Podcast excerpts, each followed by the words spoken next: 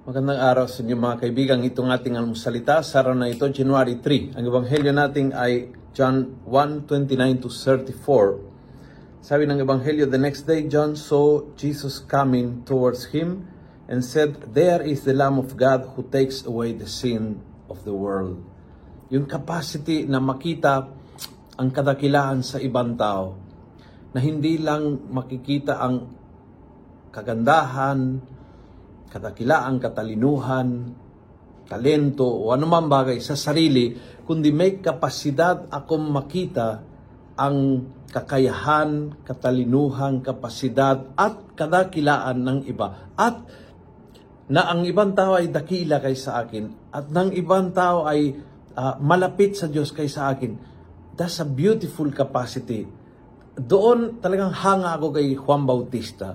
Kasi lalo itong mahirap kapag ikaw ay magaling, mahusay, banal, tulad ni Juan Bautista. Ang tendency ah, ng tao na magaling at mahusay pero hindi banal is to look down on people.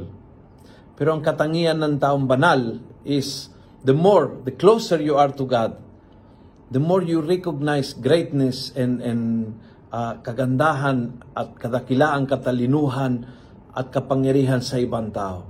You have that capacity to recognize the best in people.